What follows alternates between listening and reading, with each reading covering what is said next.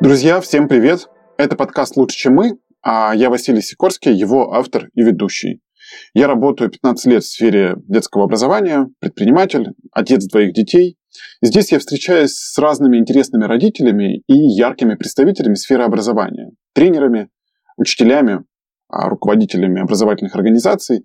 И мы ведем глубокие, честные диалоги о том, как растить наших детей.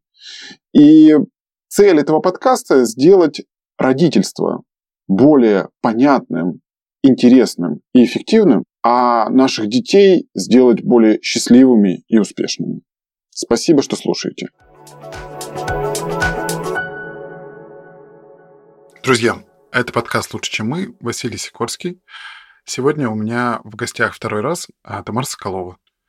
В прошлый раз мы с ней достаточно много общались а, в целом, а сейчас мне хочется позадавать ей а, ряд таких глубоких вопросов по конкретным темам. И Тома, на мой взгляд, такой кладезь информации, что с ней можно не то что два раза общаться, можно десять раз общаться и еще оставить кучу всего на потом. Happy. Be for.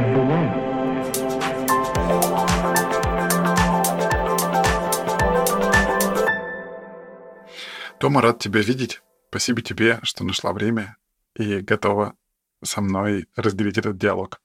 Привет! Рада тому, что мы смогли найти возможности э, встретиться второй раз. Мне самой это очень интересно и приятно. Класс. Слушай, в целом, как я уже сказал, затрону а, три темы. А, первое, я хочу проговорить в целом про математику. Про математику, понятно, в разрезе детей, ну и в разрезе там тебя конкретно.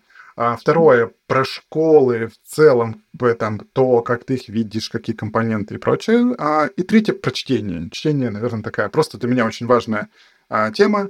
Я знаю, что ты сама запойно читаешь, я знаю, что ты там золотой клиент лабиринта, вот, и что ты там тоже ящиками выкупаешь книжки. И понимаешь, что для тебя это тоже интересная и важная тема, скорее всего, у тебя есть а, там также чем поделиться. Вот, поэтому я надеюсь, что мы все три темы так или иначе затронем и успеем пообщаться про них. Э, хотел бы начать с математики. А, смотри, а, можешь рассказать для начала про свой путь взаимодействия с математикой. Вот а, школа, наверное, и университет. А, как у тебя, вот э, где всегда ли у тебя было ровно, а, там, как произошло твое личное увлечение, были ли какие-то спады, там, в чем они проявлялись и так далее, отличался ли университет от школы. Короче, расскажи про Тому и математику. Слушай, это интересно, потому что фактически первый раз э, так прямо про это кто-то спрашивает, и что кому-то это правда интересно. Ну давай. Я бы даже начала с не совсем со школы, а еще чуть пораньше, потому что я уже когда рефлексировала, я поняла, что это важная история. Э, мне моя мама занималась со мной всякими разными головоломками и развитием логического мышления по разным книжкам, которые я теперь уже тоже рекламирую родителям, они, собственно, довольно известные. Э, складывала танграммы, колумбовые яйца, значит, мы с ней э, время на стрелочках проходили там не в 7 лет, мне кажется, года в 4-5. Ее очень сильно это все интересовало, и, соответственно, я довольно хорошо училась, быстро читала, быстро решала, меня отправили первый раз на Олимпиаду в третьем классе, хотя таких не было в природе тогда. Что это был за зверь, я до сих пор не понимаю, не помню. Какая-то вроде бы городская, то есть я куда-то ехала на автобусе, но чтобы там было много людей, я не помню. И тогда не проводились Олимпиады для, для младших классов. Может, какой-то был между собойчик у школ, не знаю. Угу. Вот. Потом в пятом классе я уже начала заниматься, ну, в смысле, я училась в школе вот в среднем звене, и преподаватель меня, значит, позвала на кружок. Он был у нас в школе, а потом я узнала, что есть такое понятие, как вот кружки городские, тоже что меня туда кто-то отправил, и потом уже понеслась вот эта вся история с летними школами. То есть мне все время было интересно больше, чем в школе. В школе было просто, всегда была первая, Еще иногда заставляли все это дело расписывать, а быстрые, способные дети никогда это не любят. Я даже когда встречаюсь mm-hmm. у нас учеников, которые не любят расписывать, я говорю, я вас понимаю, друзья, я сама такая же. Но, к сожалению, иногда это в жизни надо делать. А вот что-то такое интересное, не просто в лоб складывать дроби, а решать повышенную сложность, а еще и в среде тех, кто вот тоже такой же, вот это, конечно, дало мощную стимуляцию для развития. Я в прошлом раз рассказывала про влияние угу, летних школ. Да, летних лагерей. Угу. Ну и вот в этой летней школе в 10, наверное, классе приехала команда преподавателей, которые мне сказали, «А куда ты собираешься вообще поступать? Сказала, ну вот у себя здесь, в регионе, там, в педагогический или там в технологический институт. Они такие, да ладно, быть того не может нечего, мол, тебе здесь делать, поступай давай на мехмат. А для меня тогда мехмат это были какие-то небожители, просто космические люди, которых, ну, просто как земля носит, непонятно. И как будто бы я не такая, и мне до туда еще как до Луны. И вот э, я, а что, правда? Я смогу? Да, конечно, сможешь, да что ты вон все решаешь прекрасно, давай. Я поехала, поступила, ну и все, и вот так и понеслось. Угу. Да, слушай, знаешь, здесь скорее хочу а, чуть больше а, я помню, да, то, что, по сути, наделили тебя в какой-то степени амбициями и верой в себя вот э, ну, в, летних, э, в летней школе.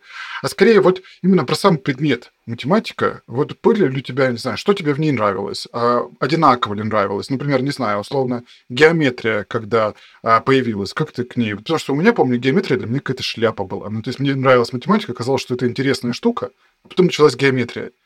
И я помню этот вот свою фрустрацию месяца на два. Типа, когда нам говорили, вот три, ну, треугольник, вот один равен другому. Я говорю, ну, очевидно, что он равен. Как бы, а какие-то, какую-то хрень придумывали, как-то объясняли, какие-то вот эти. И я помню, что я тогда у меня было прям отторжение. Похожая штука у меня была в школе а, с математической индукцией, по-моему, когда мы учили там в какой-то старших классах. Тоже для меня был какой-то запредельный уровень абстракции. И...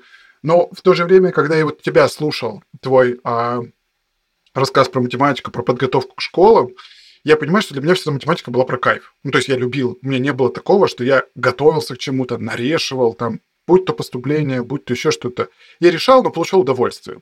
А в ВУЗе у меня, наоборот, другая тема была. В ВУЗе как будто вот что-то переклинило. И там я уже ну, не чувствовал, что ли, так математику. То есть я скорее ее делал, чтобы что-то, а не из того, что кайфовал процессы. Вот расскажи, как у тебя это все происходило? Ну, в началке, наверное, там все легко, делаешь быстрее всех, тебя хвалит учитель при всех. Э, это приятно, хочется эту похвалу продолжать получать, поэтому делаешь вот ради того, чтобы по голов погладить. У нас была преподаватель, ну вот в среднем звене, которая писала на доске количество номеров на урок, и, значит, дополнительное, ну, там, она, конечно, не говорила, что это для Тамары, но, в общем, было понятно, что для тех, кто сделал все, вот, значит, вам еще нагрузочка. И ей еще приходилось специально самой дома это прорешивать, ей так-то не надо было, так для меня ей приходилось угу. еще смотреть э, решение. И мне, конечно, нравилось, что можно решать что-то сложное, потому что угу. однообразное, чтобы научиться, но мне не нужно было решать этого там 18 заданий. Я делала одно, понимала принципы, хотела уже дальше. А когда давали вот задание со звездочкой, где нужно было в чем-то разобраться, какую-то дополнять глубинную мысль, это, конечно, нравилось. Нравилось именно разобраться – в чем-то сложном, и причем в таком, в котором мне дали шаблон решения. Вот эта вот не шаблонность, угу. выйти за рамки, э, мне всегда очень сильно нравилось во всем. И, конечно, в математике вот мне разрешали это делать. Делала опять удовольствие от процесса, удовольствие от результата, ну, потому что все же видят это. Ты опять как будто бы молодец, здорово. Вот это мне нравилось. А про геометрию ты говоришь, что тебе не нравится как она начинается. И ты в своем мнении не уникальный. Ну, то есть mm-hmm. большинству э, российских школьников не нравится геометрия, потому что, к сожалению, она преподается вот чуть-чуть не с того начинается. Если бы начали с какой-то наглядности, ну там развертки кубиков, э, подсчет граней в многогранниках, э, каких-нибудь площадей, их тоже можно считать их разными хитрыми способами. Вот в прикладных штуках а потом бы добавляли этих аксиом, теорем и доказательств. Может быть, угу. бы оно укладывалось.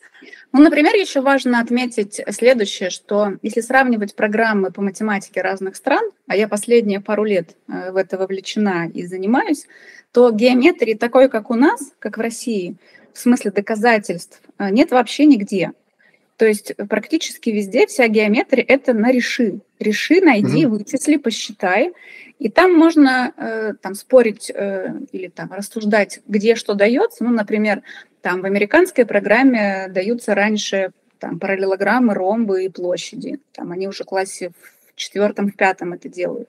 Дается базовое представление фигур в пространстве. Ну, то есть, что такое конус и призма, дети понимают тоже ну, типа лет в 10, они ничего там не делают, ни сечения не строят, ни объемов не считают, просто как они выглядят. А у нас это появляется только в старших классах, и уже сразу сложно. И получается, что мне этот подход вот э, западный ближе именно в геометрии, потому что вот задачек таких тоже прикладных, типа там, фермер построил себе дом, у дома там был вот такой участок, на этом участке была там пшеница, на этом вот это, какая у него там площадь, или какой, какой-нибудь кривой периметр. И получается, mm-hmm. что это, во-первых, прикладное, во-вторых, из жизни, в-третьих, не нужно никаких формул знать, нужно прямо сразу что-то считать. И это можно делать в младшем возрасте. То у нас этого фактически нет. То есть в началке геометрия – это вся только про площадь прямоугольника – ну, в некоторых бывает площадь треугольника, прямоугольник пополам. А, ну и все. Никаких угу. там премудростей не бывает. С другой стороны, если рассуждать системно и методично, то, конечно, вот этот э, блок про доказательства, я не говорю, что он плох вообще. Он прекрасен, и методисты англоязычные, некоторые плачут крокодиловыми слезами, говорят, что вот у нас этого нет – и из-за этого у целого пласта населения отсутствует навык что-то вывести и доказать, потому что вообще угу. больше в природе нигде в школьной программе. Было еще в физике, там, докажите, вот, что это явление там такого-то класса, а было в геометрии, а больше вообще нет этого. И получается, что вот э, там европейские, американские, там австралийские школьники этого не делают. Это не говорит о том, что автоматически сразу следствием этого является, что они там в целом там, глупее. Нет. Но это ну, такая область, которая хорошо, чтобы была бы. Но угу. туда нужно ребенка грамотно в, привести. То есть э, показать ему какую-то простую штуку, красивую, классную, сложить, разрезать, э, сконструировать, вот в этом младшем школьном возрасте, может быть, еще в возрасте 5-6 класса, все равно там они еще пока такие переходные дети, а потом уже наслаивать э, что-то э, доказательное. Вот именно этот способ входа мне не нравится. А то, что угу. я бы оставляла доказательную базу, я бы оставляла в программе. Это нужно. Как и нужно, вот э, если мы будем переходить к там, чтению и литературе, вот этот навык э, говорения. Говорение в смысле построения мыслей точной. Эссе, рассуждение, аргументированное угу. мнение – я думаю, часто встречался, если ты вдруг начинаешь с кем-то дискутировать, если, не дай бог, в интернете, и, не дай бог, человек вот этим не владеет, и начинает скатываться в частные примеры или переходить на личности, сразу говоришь, так, давайте, пожалуйста, вернемся к аргументированному, значит, спору. Вот это владеет далеко не все, угу. и этому никто никогда не учит. И поэтому вот этот вот навык э, про дискуссию, про спор, про приведение аргументов, про приведение примеров, понимание разницы между частным и общим, что в одну сторону работает, а в другую сторону нет. Вот это базовая логика. Вот есть же логика в алгебре про и или, угу. да, а есть логика в геометрии. И это тоже, по сути, э, составляющая общего э, такого базиса человеческого про логику. И поэтому вот геометрия, как она есть в российской программе, в средних и старших классах это хорошо, но ее бы начать пораньше из какой-нибудь э, простоты и игрулечек. Слушай, да, э, я, знаешь, сейчас э, прям удерживаюсь, чтобы не уйти в литературу, я отдельно тебя ну, поспрашиваю это, потому что мне это очень интересная тема, как раз про сравнение, противопоставление а, например, там английской программы, американской, и вот она, мне кажется, в математике и в литературе очень разные. А, слушай, окей, про геометрию понял, а как, а, ну вот в целом, скорее менялось ли у тебя отношение а, к математике, то есть всегда ли, условно, ну, новые пласты, там, новые темы, не знаю, какие-то как бы, там, а, новые знания в математике для тебя были там интересные, как были какой-то там награды, любопытство создавали и так далее. Вот есть ли у тебя что-то любимое, нелюбимое внутри математики? У меня есть любимая, это геометрия, как ни странно. Угу. Но геометрия не на плоскости, а в пространстве, стереометрия. Скажи еще, что шестую задачку решала, да, да, да, да. Серьезно, ты, ты из тех, кто умел решать шестую задачу? Да. Вот. И это просто, мне кажется, какая-то особенность восприятия, что я, ну вот, э, человек, которому нужно наглядно что-то видеть, я и рассказываю так всегда ученикам с рисунками, с примерами. Я довольно круто э, эти ну, сечения и проекции строила и представляю их в голове. Я понимаю, попадает этот, ну, прямая на, на такую прямую или не попадает. Многие даже представить себе этого не могут. А у меня это легко получалось. Но и опять, то, что легко получается и получается лучше, чем у других, то всегда ты такой чувствуешь себя королем на этой арене. И, в общем-то, это получается твоя любимая область. Ну и, соответственно, в олимпиадках всех всегда есть геометрия, ну, в старших классах, и есть стереометрия. И я в Олимпиадах не самого сильного полета человек, и я многих своих сверстников обскакивала именно за счет э, геометрии. И, угу. ну, поэтому я ее люблю, да. Угу. Слушай, может быть, а сталкивалась, есть, э, я забыл, этого математика зовут, а у него а, было эссе небольшое, оно разлетелось там по интернету, называется «Плач математика». Да, Пол Локрот. Да, да, да. И вот я не знаю почему, значит, забавная история. У меня с ней, а у меня жена его хорошо знает, потому что я ей читал его во время ее родов. То есть вот прям первые роды. Я не знаю, вот не помню, что родилось. То есть первый ребенок, когда, знаешь, все в стрессе, я был на родах, на ее присутствовал, и вот она говорит, я, чтобы отвлечь ее, читал ей вот там плач математикой, поэтому он у нее хорошо врезался. Но скорее там посыл, ведь если, насколько я его помню, он как раз про то, что математика это не про нарешивание, не про прикладную штуку, а это искусство. То есть он там много говорит о том, что математика — это красота, это игра, и эта геометрия для него как раз вот, знаешь, про то, что а посмотри и увидь, что вот так, а попробуй добавить что-то, и ты кайфанешь от этого процесса. Вот как ты относишься к математике, что она для тебя, насколько она для тебя искусство? А, или это все-таки набор алгоритмов и набор схем, которые ты прикладываешь там для получения какого-то результата? Слушай, вопрос, во-первых, интересный. Я бы сказала, что я бы не ответила как-то одним способом. Угу. Искусство ли это или нет? Но мне нравится красота, безусловно. Э, мне нравится, когда мы в задачке можем найти вот именно красивое решение. Это часто встречается и на Олимпиадах, в матбоях.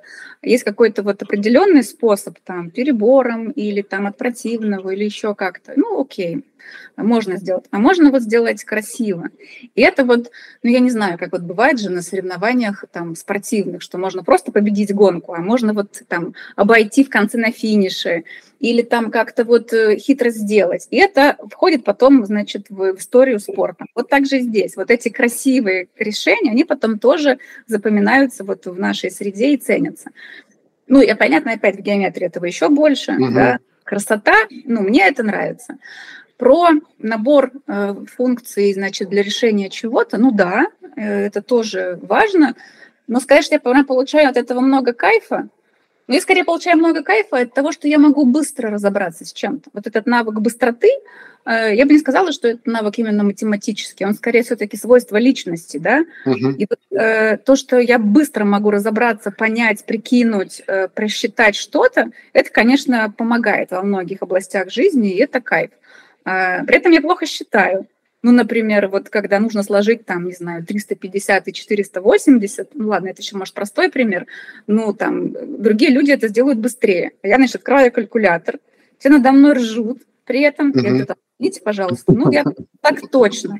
Э, и при этом вот именно счет, он не, не сильно связан со способностью быстро соображать. Вот, например, прикинуть этот ответ правильный или нет, да, я сделаю гораздо быстрее, чем многие, потому что это ничего не бьется, да, с условием, с какими-то факторами. Ну вот, ну, считать, получается, не так сильно нужно. Угу. То есть, наверное, резюмируя свои рассуждения, к искусству я склоняюсь больше, к красоте и поиску красивых решений и удовольствие от решения чего-то сложного и еще быстро. Слушай, а, а да, круто, я согласен. Я, знаешь, я об этом забываю. Мне кажется, вуз у меня в какой-то степени потер а вот воспоминания о том, что математика это про красоту. И я иногда вот с ребенком, когда соприкасаюсь с чего-то, мне а, вспоминаю это и прям, знаешь, вот с, а, кажется, часто диалоги у меня сыну там 7 лет, и я этот часто какой-то математическую задачку, начиная слово «прикинь», как бы, вот посмотри, вот так круто бывает, как бы, вот это, вот это, и, это кайф. Мне очень хочется сохранить этот кайф, всю там школу, как можно, ну, там весь возраст его, пока он сам не начнет как бы его копать, уметь э, самостоятельно. И вот здесь скорее, э, может быть, если можешь прокомментировать, да, какие ухабины есть на этом пути, вот получение удовольствия от математики, в, или, может быть, что может угрожать этому. Про математику сейчас сразу не скажу. Первое э, ухабина мне вспоминается э, «Никогда не решай э, и не читай с ребенком учебник окружающего мира Полишакова». Он отобьет у ребенка все познавательные вообще возможности, которые у него были, и отвратит его от изучения всего нового. Выкинь, сожги и просто убери его из, из дома. А про математику какие ухабины? Когда у ребенка не получается что-то, он пропустил, прослушал, не понял принцип, и э, ему никто этого не рассказал, он споткнулся. И когда он спотыкается несколько раз, у него получается ситуация неуспеха, и про это еще все вдруг увидели и поняли. Если это не такой человек, у которого прям супер самооценка про себя, что неважно, что я там знаю, я там король в компьютерных играх, да, и мне все равно. Вот если это не так, а ребенку все равно важно свое позиционирование в обществе, то получается, что оба-на, а я что-то какой-то, видимо, неспособный, я не понял. А дальше же эта система наслаивается. Например, если ты в истории можешь не знать там 17 век, но ты зато знаешь 18, ты снова молодец. А тут ты чего-то не понял, и ты дальше тоже что-то потом не сможешь сделать. И поэтому э, как бы предотвратить ухабы – это просто вовремя э, как бы закрывать вот эти базисы, основные uh-huh. вещи у ребенка получались легко и просто. И это не всегда решается э, большой тренировкой. Вот родители думают, дам ему 200 примеров, пусть типа решает, поможет. Оно может помочь, если задача ускорить э, ну, среднее время решения. Вот, например, нам нужно это там к экзаменам готовить, но это определенная цель. Для простого смертного ребенка не нужно решать 200 примеров летом каждый день. Ну просто не нужно. Это только его отвратит от предмета. А что нужно?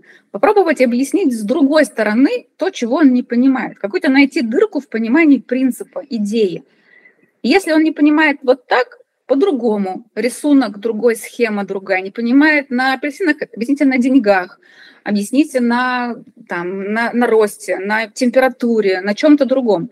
Поймет, зацепились за это, что он что-то понял, начали накидывать другие примеры чуть-чуть в другую сторону, обратную задачу. Если понял на температуре, объяснили на деньгах. Пытайтесь делать аналогию. То есть важно показать, что то, что ты не понял, оно не навсегда. Оно не будет с тобой вечно. Это просто чуть-чуть не повезло где-то. Это легко можно закрыть, как будто там, ну, вот есть какая-нибудь, не знаю, пол сломался, да, э, там плитка отвалилась, она же не навсегда отвалилась. Ну, возьми, заделай, сделай ремонтик, хоп, опять новый пол. Так же и у тебя. И дальше ты опять снова успешный, ты снова молодец, и это не будет клеймом до, до 11 класса или там до конца вуза. Вот это не все дети понимают. Это сложно им вот эту мысль внедрить в голову.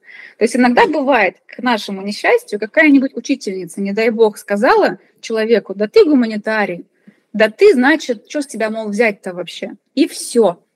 И вот отодрать это с ребенка нужно гораздо больше усилий, чем навесить. И в этом смысле привлекайте на свою сторону там, э, партнера, бабушек, дедушек, подговорите наставника, там, может быть, даже не по математике, а по какому-то другому, чтобы вот э, привычка к успеху и что я молодец у ребенка бы формировалась.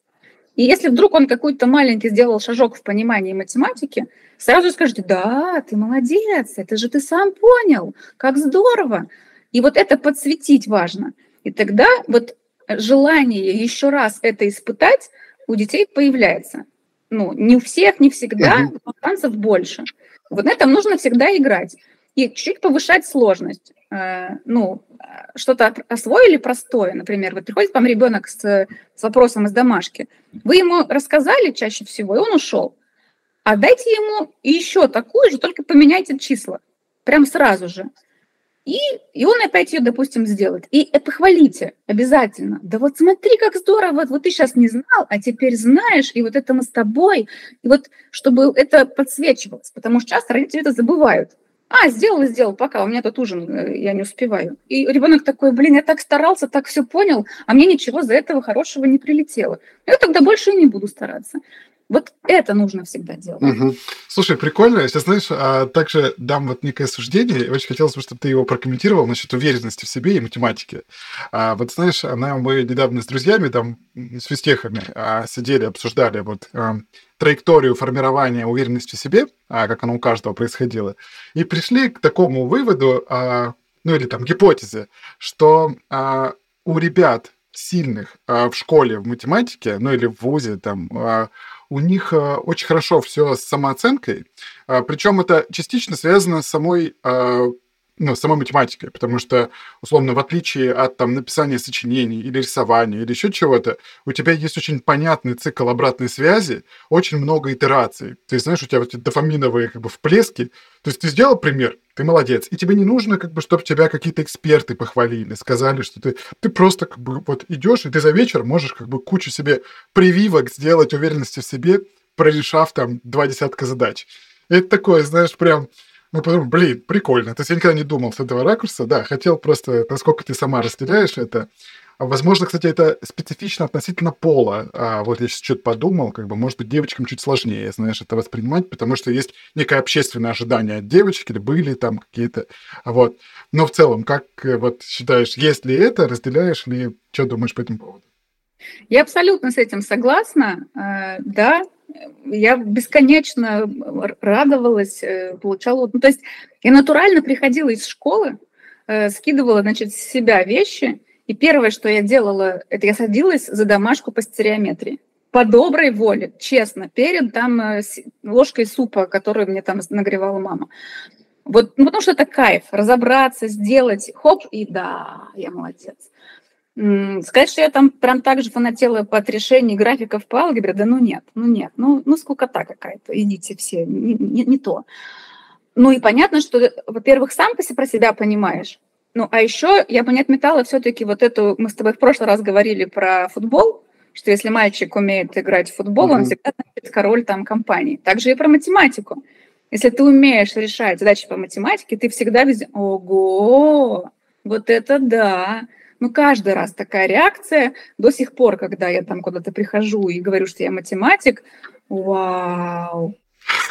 Для людей это прямо что-то тоже такое сложное, удивительное, непосильное иногда. Ну, да, это много-много дофамина и в себя, и от, э, от окружения. Угу. Слушай, это прям прикольно. Мне кажется, только это а, оправдывает э, изучение математики. И мне кажется, ее нужно прям в маркетинговую кампанию как бы вкладывать, знаешь, потому что это, это просто на уровне биологии, на уровне уверенности в себе, знаешь. Слушай, ну я бы все-таки не так акцентировала, что прям вот всем и точно надо, наверное, нет. Все-таки я приверженец э, получения удовольствия. Да, понятно, базу э, там до какого-то восьмого-девятого класса всем надо – а дальше, ну нет, ну не все получают удовольствие от решения косинусов. Ну давайте признаем это. Если нет, то надо тогда от себя отстать и идти в другую область, в которой ты получаешь удовольствие. Вот я, вот я за это всегда. Слушай, я как раз, а, да, помню, мы с тобой говорили, а, ты про Диану как раз рассказывала, про ваш диалог, который какой-то момент она тебе сказала, отстань от меня, я тебе все и так докажу.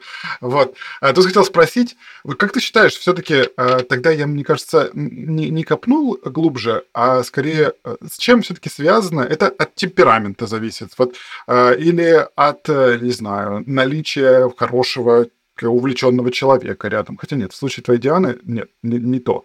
Вот от чего одни дети кайфуют, а другие нет. Сейчас прям э, один, может быть, знаешь, Андрея Андрусова, э, он э, и математики, и предпринимательство там он учит. И у него он просто рассказывал, я с ним записывал эпизод, он рассказывал, что у него двое детей, и старший супер кайфовал в математике. говорит, я всегда на себя это вешал и говорил, какой же я крутой. Вот я научил ребенка, вот, как бы заинтересовал. А потом родилась дочь, и дала щелчок по носу. И он говорит, там, где раньше сын просто на полуслове подхватывал и там с кайфом считал какие-нибудь плитки там, которые они шли и вместе прикидывали, знаешь, какая площадь там по одной плитке вот чего-нибудь там проспекта, то дочь просто говорила, отстань, папа, говорит, я не хочу твои хреновые задачки эти решать, это мне интересно. Я вот сам думаю, знаешь, от чего это зависит, то есть, как бы, почему одни такие, другие такие. Ну а почему у одних, э, у одних родителей с, э, с таким же набором генов рождаются разные дети? Это как раз хорошо э, отделяет родителей одного ребенка и родителей больше, чем одного ребенка. Родители больше, чем одного, гораздо меньше учат жизни на самом деле. А, я думаю, что ну, то есть свойствами характера в том числе, но и потом путь все равно же разный. То есть одно дело родители, а другое дело эти же родители в разной своей возрастной категории ну, там, когда ты родители в 25 и в 35, это разные вещи. Ты что-то больше понял про себя, про мир, по-другому общаешься. Потом набор наставников. Это все равно важно. Учителя в школе, друзья в классе тоже э, влияют.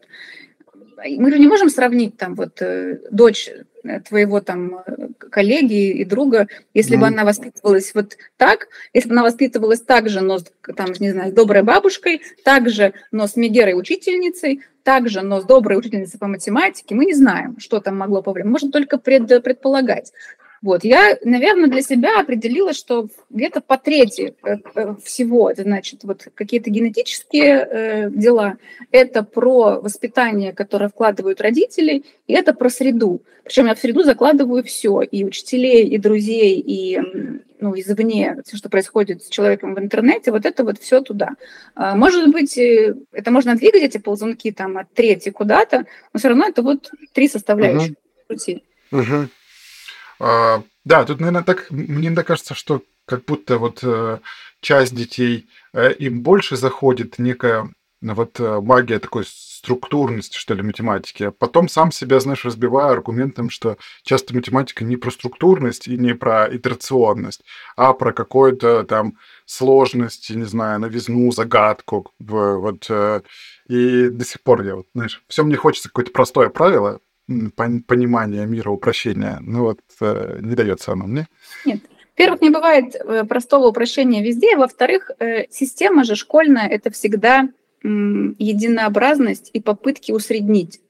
То есть никто не будет разбираться, что одному ребенку лучше бы проговорить вслух пять раз, а другому mm-hmm. лучше бы проговорить рукой несколько раз, а третьему лучше бы поговорить там, с партнером, ну, там, с другом по, по, по партии, и ему это рассказать способы восприятия информации у всех разные, скорость восприятия информации у всех разная. То есть часто тот ребенок, который медлительный, просто у него а, ну, медленнее все получается. Сразу же ему говорят, а, ну ты, значит, все, не математика. Почему?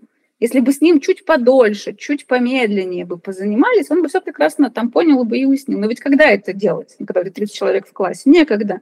Мама с папой работают, им это тоже не интересно. Ну и все, приплыли ты, значит, гуманитарий, все, и там иди в какие-то другие специальности. Вопрос в том, есть ли желание это менять? Оно обычно у родителей, у наставников э, сильно меньше вероятность, когда это может случиться. И вопрос для чего? Вот для того, чтобы был математически грамотным, да, и умел э, правильно кредит брать, это одна цель. Чтобы э, почувствовал так же, как я, красоту математики, это другая цель, и надо все равно давать себе, ну даже не право, а разрешение, что это может не случиться. Но бывает же, что у родителей музыкантов рождаются дети, которые не любят музыку, или что они не такие талантливые, или что их не так, э, это, не так этого кайфует. Вот разрешить ребенку, чтобы он был другим, он может ходить в музей и не получать удовольствие от, от просмотра картин. Он может ездить в путешествие и не получать удовольствие там, от прогулок по прекрасным там, чему угодно. Вот если с этим смириться и помогать ребенку развиваться в своей области и в этой области помогать ему копать, рыть, исследовать, то он тогда даст тебе взамен вот а, а в обратку это доверие, что ура, папа, мама, я так рад, что ты мне это ну, разрешил, поверил в меня – я уж так и быть, с тобой тоже схожу в твой музей, и так уж и быть, с тобой тоже посчитаю площадь этой плитки, например, на твои, ну, ну, на, где ты хочешь. Но ожидать того, что будет ровно то же самое, хоть с первым, хоть со вторым, ну, это невозможно. Может повести, вы можете приложить усилий, как бы чуть-чуть продвинуть ребенка в свою сторону, но все равно он рано или поздно, если это не его, он все равно взбрыкнет. Или в 15, 40, и все равно вы, не будет по-вашему примите это, пожалуйста. Слушай, Том, вот прям, да, спасибо тебе большое за напоминание об этом. Ты знаешь, вот а, об этом а, помнишь, но часто, знаешь, уходит куда-то это на задний план, и вот настолько увлекаешься, даже я вот себя ловлю часто, знаешь, вот это из КВН или откуда-то «люби песню», знаешь, вот заставлять ребенка как бы «люби эту песню». Вот, например, с математикой так. Ну, это же кайфово, как бы, давай заниматься. Вот. А, слушай, наверное, последнее на тему математики. А, хотел спросить у тебя про олимпиадную математику не столько там про подготовку и про там то, а, там, а, как, э, не знаю, каких-то результатов достигать, сколько про то, что она вообще для тебя, ну или точнее так, для ребенка. Насколько это можно сравнивать со спортом? Э, или это все-таки другое что-то? Вот э, что это для ребенка, для его отношений с математикой, для его там становления личности? Ну, давайте разделим еще по возрастам, потому что олимпиадная математика в разном возрасте разная и разные цели преследует. Угу. Раньше э, считалось, что в олимпиадах и в кружки можно ходить только тогда, когда у тебя почему-то получается лучше, чем у сверстников. Вот ты там самый умный в классе, тебя зовут на кружок. Вот ты самый лучший в параллели, тебя зовут на Олимпиаду. И только, значит, лучшие, способные вот продвигались по этому пути. Потом ситуация поменялась. Мы будем говорить лет 20. У нас сейчас так, что может кто угодно, если он начинает раньше. Условно, как в большом спорте. Невозможно стать олимпийским чемпионом по фигурному катанию, если ты пришел в спорт там в 8 лет. Ну, не невозможно. Начинают в 4. И в 4 идет отбор, и, значит, уже по 2 часа, по 3 тренировки, и в 6 утра ты должен быть на катке. Тут то же самое. Но у нас не в 4 надо начинать, ну, я всегда говорю, что вот где-то, если вы, ну, допустим, в, даже в пятом классе вот не начали, да, потихонечку, то прийти, например, в седьмом, в восьмом, ладно, все равно еще можно, но тогда нужно прямо вот, ну, как бы пахать, прямо очень сильно. И скорее вопрос, какая цель? То есть у спортсменов цель победить на Олимпиаде. А есть цель э, просто вырастить э, человека, который понимает про свой организм, про свое здоровье. У него есть привычка к занятию спортом, и в целом вот он будет скорее более здоровый, да, это другая цель. И вот в олимпиадной математике тоже есть цели разные. Есть даже кружки э, и летние школы и проекты, которые заточены вот на этот высокий спорт. Прямо сразу. Мы много решаем, у нас много тем, мы не ноем, значит, в летнюю школу к нам ездим, кто не поехал, тот, значит, как будто бы выкидывается из, из паровоза, да. Э, ну, опять, я не говорю, что это плохо. Вот нужно понимать, что вам это подходит, что вы по каким-то там причинам выбрали такой путь для своего ребенка, и вот этот проект лучший для того, чтобы его туда развить, да. Но если вы не так размышляете, если вам не нужны высокие достижения, да, а вам важно вот этот условно здоровый человек, вот, допустим, говорим, что есть спорт для здоровья, также есть и математика для развития мышления в целом.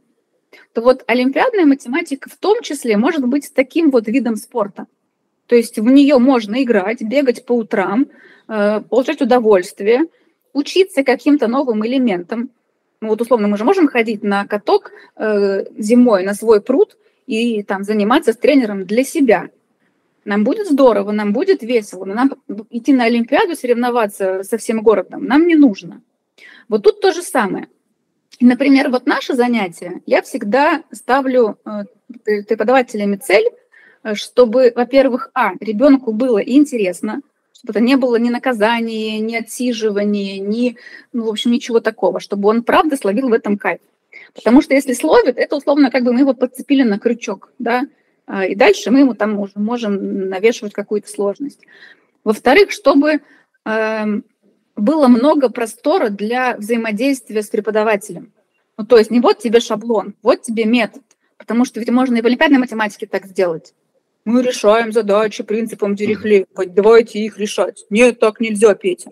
И тоже превращается все, на самом деле, в скукоту, в рамки, в границы, и, ну, и там нет кайфа.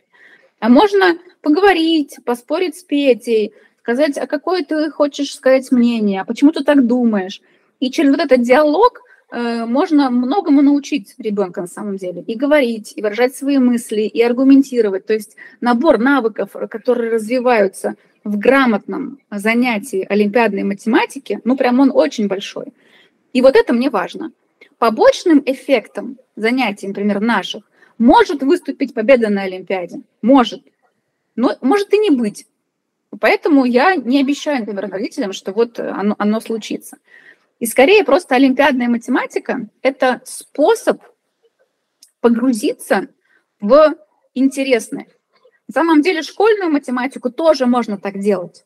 Ну, то есть, например, решаем задачи на э, поиск гипотенузы, да, и не, говорить детям никакую теорему Пифагора, да, а как она может быть связана, а давайте измерим э, стороны треугольников, а давайте проследим закономерность, а давайте увеличим все в два раза, что мы, что мы понаблюдаем. То есть вот такого типа занятия, оно тоже похоже по своему формату и подходу на олимпиадный. Но кто так делает в школе? Да никто. И не потому, что школа плохая, а потому что система так устроена, что на это нет никакого времени и сил. Вот формула, угу. погнали, вот решаем, вот ответ 5 опять. Все. И получается, что возможности у ребенка найти эту идею самостоятельно, как класс отсутствует в школе, просто ее нет. А на хорошем кружке она есть. И ты можешь на занятии, вот как ты э, говоришь, я получаю много дофамина за вечер, решая 10 задачек, так и тут. Ты можешь за полтора часа кружка словить 10 мощных толчков дофамина, потому что я сам придумал, я сам разобрался, и это не потому, что я какой-то метод применила, потому что это была, блин, моя идея. И все. И вот мы подсадили ребенка на этот кайф. Вот в чем, как бы в чем принцип, в чем прикол этой олимпиадной математики. То есть в целом можно сказать, если я правильно тебя понял, что вот, не знаю, та учительница в твоей школе, которая условно там для а, успевших решить, а по факту для Томы а, делала дополнительные задачки, в какой-то степени она с тобой занималась олимпиадной математикой. И вот, э, ну, давая тебе задачи посложнее. И Единственное, что, может, обратной связи не было от нее, но скорее давала достойные задачи, которые ты сама уже там решала. Ну, они не совсем были олимпиадные, они все равно были по школьной программе, по факту, но просто из, из других книжек для умных детей, будем так говорить. Угу. Она повышала мне градус сложности осознанно. Угу. И ну, там, за это ей спасибо, потому что я понимала, что всегда есть куда прыгать. И это как раз был мой способ стимуляции и мотивации. Она его раз, ну, поняла вовремя, и он на мне работал. Знаешь, а, на тему дофамина и удовольствия, вот в прошлый раз, а, когда мы разговаривали а, у меня не было достаточно опыта для личного примера. А сейчас я могу сказать, что в частности вот на занятиях в твоей школе один из факторов супер неочевидных, за которые я мега ценил и ценю а, ее. У меня достаточно тихий, а, ну такой, стеснительный старший сын, и я слышу, как он преобразовывает на занятии по математике. То есть, знаешь, тот ребенок, который обычно там как-то отвечает еле-еле там сдержанно, он орет. Да-да, вот тут вот это, да нет, тут два, тут три, вот это туда. И я понимаю, ну как бы ребенок в этот момент, вот в этот час, он обретает веру в себя. Он считает, что он, вот этот голос, он никогда так не орет, как бы, ну или там орет с братом, как бы. А тут он, знаешь, который другие дети, все такое, но он чувствует себя ну, сильным, а чувствует себя там умным, не знаю, каким-то успешным. И вот этот ор на математике, мы все время с женой ржем, что у Тима математика, потому что он орет как бешеный из той комнаты. Когда в офис приходит в переговорке, здесь тоже мы такие, блин, ну, типа, типа, и вот он там доказывает, да не-не, не это, вот тут, вот я вот то сказал, да-да-да. Это кайф. Вот за это, знаешь, можно любить занятия. За то, что они, мне не важно, что там ему дают. Мне не важно, будет он знать математику или нет. Но за вот эти минуты, а, ну, некого, вы знаешь, а, ощущения себя там всесильным, вот э, это дорогого стоит. Это кайф. А теперь вот, э, во-первых, спасибо за обратную связь, а во-вторых, вот представим, что э, примерно то же самое могло бы случиться в простой школе, понимаешь? Не, не могло, потому что сразу же этого ребенка скажут, так, стопе, сиди тихо, не отсвечивай, нам тут не нужны такие э, штуки. И я э, ну, очень сильно э, уделяю внимание тому, чтобы найти людей, преподавателей, для которых вот такое поведение будет естественно, нормально и не будет встречаться с препонами. Я тут недавно выкладывала у себя в сторис э, обратную связь на ребенка. Мы пишем репорты для родителей Мгм. про то, как человек занимается в течение года. И я иногда их прочитываю. Ну, понятно, не все у нас там их довольно много, но периодически просматриваю. Вот, значит, натыкаюсь на такой, очень деликатный. Э, Уважаемые родители, ваш ребенок э, очень любит на занятии вставать и прогуливаться по комнате. Иногда он любит залезть под стол и решать задачки оттуда. Я бы очень была вам благодарна, если бы вы не запрещали ему это делать, потому что так это ему помогает находить новые идеи и мысли. Он никак не мешает нам, он никак не мешает преподавателю. Пожалуйста, разрешите ему ходить на занятия. Это просит преподаватель, родителя, э, вот у нас в школе. Где ты такое еще увидишь? Ну где? Это всегда будет наоборот. Сядь, замри, сиди, не, не, не говори, тихо. Ну, а это же важно. Это важно разрешить им это. И эту, эту энергию направить в другое русло, в активное, в созидательное, в придумывательное. И вот то, что у нас это получается, это реально космос. Ну, то есть я даже сама так не умею, как умеют вот эти наши прекрасные преподавательницы, вот для этих вот даже шестилеточек, их так вовлекать, чтобы они вот никуда не уходили, а с огненным огнем в глазах решали эти задачки. Космос какой-то, магия. Это очень круто. Я прям, знаешь, тут на личном примере это разделяю на 100%. А, слушай, Том, предлагаю перейти к другой теме. Про математику я а, готов много говорить. А, знаешь, хочу поговорить про столь же важную и близкую для меня тему. Это чтение. А, и тоже начну с похожего вопроса. Расскажи про то, как ты читала. Ну, то есть, как у тебя изменялось, может быть, отношение к чтению? Были ли какие-то разные периоды в жизни? А зачем ты читала и зачем читаешь сейчас? Ну, опять надо начать сначала. Мгм. Моя прекрасная мама очень сильно хотела, чтобы, значит, ее ребенок был читающим. И она со мной э, учила буквы и говорила, что я прям вот тот из той категории детей, которые впитывали все как губка. То есть мне рассказываешь, а я понимаю. Научили, я сразу же это воспроизвела. То есть по легенде, которую она рассказывает, я научилась читать три с половиной года. И то есть там в пять я уже читала большие книжки, толстые, сама и все такое. Э, Я прочитала детскую библиотеку около дома. Я сейчас боюсь соврать, ну, может, годам к восьми, к девяти. Не буду врать. Ну, в общем, вот Мгм. все, что там можно было, вот это стандартное, я прочитала. Ну, во-первых, я читала быстро. Я не уставала. И чтение, ну, во-первых, я такая, думаю, была не уникальная. Э, Что мы могли делать в то время? Ну, либо во дворе бегать играть, либо мультики смотреть по воскресеньям Мишки Гамми один час в неделю. А, Ну и все. Соответственно, если вдруг это зима, и у тебя уже там темно и холодно, а Мишек Гамми нет, и, а уроки я делала быстро, и посуду я всю помыла, что еще делать там? Ну, компьютерных игр не было. Ну, конечно, читать. И поэтому я читала запоями. Я вот из тех людей, кто, значит, ночью с фонариком под одеялом, лишь бы только никто не заметил. Да, я любила. А в старшем возрасте уже было меньше, потому что уже там было много активностей. Ну, то есть и кружки, и лагеря, и я и танцами занималась, и, в общем, много было всего. Уже туда мало вписывалось э, чтение. И всегда это было, когда кто-нибудь что-нибудь принес из одноклассников или посоветовал, вот это вот круто. То есть по, по рекомендации, не так, что вот просто пойду значит, в библиотеку и почитаю. Уменьшилось. А потом добавлялось в взрослом возрасте, когда, наверное, даже не знаю. Ну, вот зап- запои у меня были, когда, значит, я рожала детей. Причем это тоже удивительно, когда рассказываю кому-то, народ в это не верит. Ну вот, значит, рожаешь ты ребенка. Если он здоровый, адекватный и все такое, он первое время много спит. А когда много спит, ну прям э, суперактивности что-то не поделаешь. Ну, то есть все равно приходится быть дома и как-то вот рядышком. Или, например, когда э, нужно покормить э, на ночь. Ну вот лег э, с детем и почитаешь параллельно. Ну и тогда еще не было так распространено, э, не знаю, ни инстаграмов, ни фейсбуков. То есть я реально с, с- первым, и со вторым э, читала книжки. Это 2007-2010 год. Вот у меня Мгм. прям, я могу блоками называть книжки, которые я читала в их там первые полгода-год. Потом, естественно, все посложнее, то есть активность у ребенка больше, начинает э, ползать, ходить и уже меньше всего. И дальше это в, в перелетах или в, в отпусках. Ну, то есть хороший способ переключиться.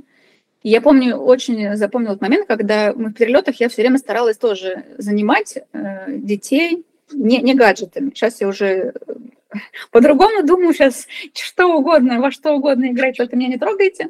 А с первым и со вторым еще задора побольше. Значит, я еще тогда, конечно, старалась даже в самолетах читать книжки. И вот я помню, когда у меня э, Диана начала читать сама, так чтобы она могла сама почитать книжку, и я в самолете читала свою книгу взрослую, я такая, о боже, я читаю для себя, а не вот, ну, какую-то детскую.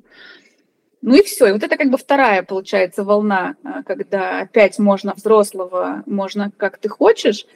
И я начала потом себя отлеплять силой. Ну, то есть, э, что происходит? Ты пошел спать, взял с собой телефон, куда-нибудь залип. Хорошо, что если это не в Инстаграм, а в куда-нибудь в какую-нибудь статью, тоже вроде интересную и умную, но как бы залип, а там дальше у тебя как-то понеслось по просторам интернета. Я такая, так, стопы, значит, у меня много часов в гаджете. Э, отлипаем, значит, убираем телефон, я там его специально убирала подальше от кровати, э, чтобы нужно было там как-то встать и дойти и с книжечкой. Вот когда такие специальные, осознанные действия делаешь, оно помогает. Ну, еще вот я, ты упомянул, что я там золотой клиент лабиринта. Я такой золотой, что, ну, есть еще такое слово у японцев, которое называется человек, который покупает книги, но не читает их. То есть я, ну, покупала реально... Ну, все мы такие. Переваривала их. И тут, значит, ну просто я сама себя э, говорила, так, Степан, ну ты купить купила, а и что-то где, значит, оно, давай. Вот. И, и мне плохо шла, э, ну, такая публицистика и нон-фикшн, ну, потому что они стали последние годы прямо слишком много воды в книгу и много мыслей. А мне, значит, хочется всегда все. Я читаю, у меня параллельно идет мысль. Ну, вы не могли это покороче сказать, вы не могли это как-то по структурнее донести. У меня прям профдеформация на эту сторону. И я поэтому стала читать меньше, стала читать больше художки. А художка мне нужна такая, чтобы прямо я тебе поверила. Ну, то есть, чтобы вот э, качественно меня унесли, значит, в мир э, ну, там, чего-то другого. Вот если книжка такая, что она меня вовлекает прямо сразу, я отключаюсь, и мне при этом не, про, не, не смогут пробираться мысли про работу и про завтра, да, значит, книжка признается хорошей, мы ее читаем и вот продолжаем. Но сейчас вот тоже стало меньше в последнее время, я опять стала залипать, э, надо опять ввести правило э, уносить телефон на другой этаж, чтобы он был недоступен. Угу. Слушай, по поводу телефона у нас такая же, да, негласная договоренность с женой, что телефон никогда не находится в той комнате, где мы спим, потому что очень рискованно вот, потому что в итоге ты не замечаешь, а лег поздно еще для глаз, знаешь, что вот синий свет, все дела. Как бы, вот. Поэтому я считаю, читалки активно использую. Вот Kindle мне в этом плане очень помогает. А, слушай, а что ты читала? Ну вот в детстве, например, вот школьные годы, э, это было что? Это была там школьная программа, это были, не знаю, там science fiction, я у тебя в какой-то момент помню, это там прям много перечитывала чего-то. А, вот, может быть, это были там какие-то, не знаю, условно, Дюма, под Дюма как бы, и прочие приключенческие истории. А, какого рода это было? Слушай, на самом деле очень разнообразные у меня были увлечения. Я, значит, любила э, Кинга. Ну, прикольно. Да, почти всего. Я любила э, детективы, причем, ну, такие, которые любят больше женщины 40 плюс. Я причитала в свое время всю, всю Маринину. Э, ну, причем Маринина для меня не является каким-то вау, каким писателем, да, таким интеллектуальным. Но вот мне нравилось. Я перечитала всего Акунина, вот еще, еще тогда, я потом его перечитывала. А потом мне э, нравилась фантастика ну, я сейчас забыла уже э, авторов. Э, ну, вот я читала Булычева, причем вот не детскую Алису, а для постарше. У него там есть цикл. Э, забыла сейчас уже, как называется. Не гусь хрустальный, а надо потом будет э, вспомнить название и, и, и запостить. Э, и потом, на удивление, мне нравились такие циклы, которые, ну, грубо говоря, саги, когда у тебя в течение книги показывается развитие на протяжении длительного времени, там, э, лет 30, 50, 100. И мне нравилось именно про э, Россию, про СССР, про 20 век, вот про, э, может быть, Великую Отечественную, чуть-чуть до, чуть-чуть после. Э, вот про это время мне было важно понять вообще, ну, там, что происходило, как люди жили, как менялось у них мировоззрение – Э, и так далее. Хотя вот мои ровесники этого вообще не читали. Им это было вообще mm-hmm. неинтересно. А, вот, а мне было.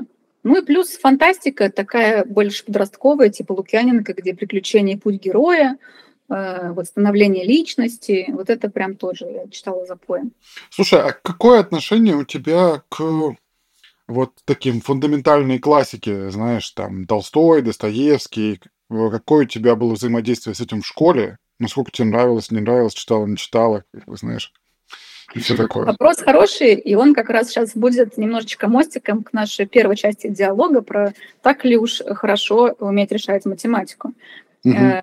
Я пригождалось мое решение математики, потому что у меня в классе была прекрасная староста, которая читала все произведения по школьной программе по литературе, но плохо решала задачки по геометрии. И перед уроками мы с ней обменивались. Она мне быстро рассказывала содержание «Войны и мир», а я ей быстро рассказывала, содерж... ну, как решать задачку по геометрии, и я, соответственно, ну, понимала, что происходит. «Войну и мир» я прочитала, наверное, на четверть или на треть, ну, сама. Я пропускала, как многие девочки, описание войны и читала, значит, только про, про мир. А, ну, ну, не все. Мне не, не очень сильно нравилось, и я не, не перечитывала с тех пор, пока не, хочу. Я прочитала «Мастера и Маргариту», причем еще до школьной программы сама по себе. И потом перечитывала, наверное, ну, лет, может быть, в 25, потом еще через лет 7. Вот она для меня какая-то такая знаковая, и каждый раз э, много мыслей и открытий после прочитывания я вижу. Я прочитала там Обломова, «Отцы и дети», ну, то есть что-то, что было, ну, вот, ну, там, в «Отцах и детях» много вот этого как бы, противопоставления поколений, там, них нигилисты, э, они спорят друг с другом. Вот это мне просто тогда было близко и было интересно. Я прочитала «Преступление и наказание» просто потому, что, ну уж начала, так давайте прочитаем. Не то чтобы это вот, я считаю, великое произведение мировой литературы. Нет, не считаю. То есть что-то выборочно, что меня цепляло, я читала быстро, поэтому окей. А что-то вот прям, что совсем нет, нет. И я ну, считаю, что зря, что так сейчас устроено э, содержание программы, что много дается чего такого, что в этом возрасте не то чтобы рано, а это делается насильно. То есть если бы это показывалось в, рекомендательном характере, вот типа мы вам предлагаем, вы, пожалуйста, выберите, что вам близко, и мы с вами это обсудим, то окей. А когда все должны прочитать обязательно там, в возрасте 15 лет – еще причем понять только то, что нужно понять, а не свои собственные мысли. Вот благо у меня были учителя литературы, которые разрешали думать свое и разрешали писать в сочинениях свое. Просто благодарность им за это. Э, но не всем так повезло. Когда ты должен прочитать, понять только те мысли, которые должен ну, написать в рецензии, ну, что это за приучение к свободолюбию, к критическому мышлению? Да я не знаю, ну, ерунда какая-то. То есть я, например, вот если представить, что я там творю какую-то сферическую школу будущего, то я бы, конечно, делала читательские круги по интересам, разрешала бы детям читать то, что им хочется, и просто к, к группе людей, которые читают что-то одно, прикрепляла бы наставника, с которым можно это пообсуждать. Да? А, и в этом я вижу больше смысла, больше ценности чем всем все. И еще в школьной программе совсем не было современности. Ну, то есть там заканчивалось все поэтами начала 20 века, ну, ну и все. А современное, ну, ну, ну нет. А почему, почему люди думают, что современные авторы пишут хуже или что это менее ценно для исторического э, наследия? Ну, мне это непонятно. То есть я это не очень сильно одобряю, э, и со своими детьми, соответственно, тоже ну, мне просто не учились в таких школах, где можно было не читать. Слушай, я здесь разделяю на тысячу процентов. У меня очень похожая история. «Преступление и наказание» я, в принципе, не читал. А братья Карамазовы заходил на них раза три, а читал пару глав и останавливался. Мне кажется, мне еще предстоит. А «Войну и мир» меня в свое время заставила мама в школе прочитать, и она мне летом на каникулах звонила, когда я находился там не дома, и говорила, сколько прочитал «Войны и мир» первым вопросом, а не там, условно, как тебя чувствуешь, сколько кушал и все такое, на стандартные мамины вопросы. Вот. А сейчас я читаю Анну Каренину и поражаюсь, честно говоря. Я поражаюсь, как это может воспринимать ребенок. А, ну, вообще, знаешь, отдельная тема есть. Это а, вот нездоровые отношения а, искаженное представление о любви и в целом нездоровые отношения в русской литературе. А, я не понимаю, как вообще оттуда брать пример. Я не знаю примеров а, хороших, правильных отношений внутри а, книг классиков. Это первая тема. А вторая тема то, что, ну, в целом настолько сложно а, все внутри во взаимодействии в Анне Карине конкретно, что я не понимаю, как ребенок может без насмотренности, без кучи жизненного опыта воспринять все это а, и понять, почему они ведут себя так, а не иначе. Вот, поэтому для меня классика, вот та самая, которая называется в школе классикой, история неочевидная и непонятная. А как следствие, именно этим был продиктован мой вопрос к тебе. Мне интересно, а как у тебя у твоих детей происходит, какая твоя роль а, вот, в восприятии им литературы? Поделись, пожалуйста. Ну, во-первых, э, книги и чтение — это то, что как раз интересно мне, и та область развития, которой я уделяла внимание. Мне было не лень. Вот, например, э, я не знаю, что мне было лень, ну вот играть с ними в ролевые игры, когда ты кошечка, я собачка, там, давай вот друг дружке побегаем. Ну вот это не, не моя история. А читать, да, и, соответственно, я подсовывала им те книжки, которые я сама любила в детстве. Я им, конечно, э, ну, разрешала это не читать. И если, то есть, надо было правило, но до сих пор работает, что если вот у тебя есть книжка, ты читаешь там 20-30 страниц, ну, начало, попробовать проникнуться. Если тебе она не, не цепляет, все, ты откладываешь ее в сторону в книжки, которые мне не понравились. И все. И больше тебя никто про них не спросит, типа, что ты ее не читаешь дальше. И я всегда э, пыталась объяснить свои впечатления от чтения. То есть фильмы — это хорошо, но фильмы тебе дают э, готовый образ всегда. Героя, пространство, еще что-то. Это здорово, потому что это меньше напрягает э, твой мозг, и ты видишь сразу. Но с другой стороны, и возможности представить это у тебя тоже нет, пофантазировать у тебя тоже нет. А тут, получается, это есть. И возможность погрузиться вот в этот мир, ну, она, она мне нравилась. Я просто искала то, что их зацепит для каждого свое.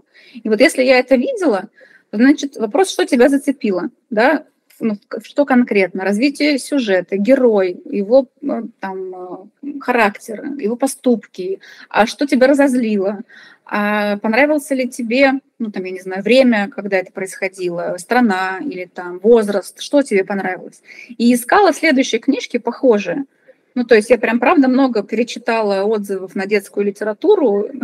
Можно было бы быть каким-то, я не знаю, чем, рецензентом, или просто мне это лень описывать все время. Но я, правда, гигантское количество времени провела на лабиринте, читая отзывы на детские книжки. А, и у нас их было, ну, тоже всегда с запасом. То есть я как видела, что у нас что-то там они... Ну, не то, чтобы заканчивалось, никогда ничего не заканчивалось. Но запас был всегда ну, в 10 раз больше, чем ребенок мог это осилить, чтобы всегда был выбор. Я его вот этот выбор всегда предоставляла, конечно. Вот это мне было важно. А, ну и просто приучить опять к удовольствию.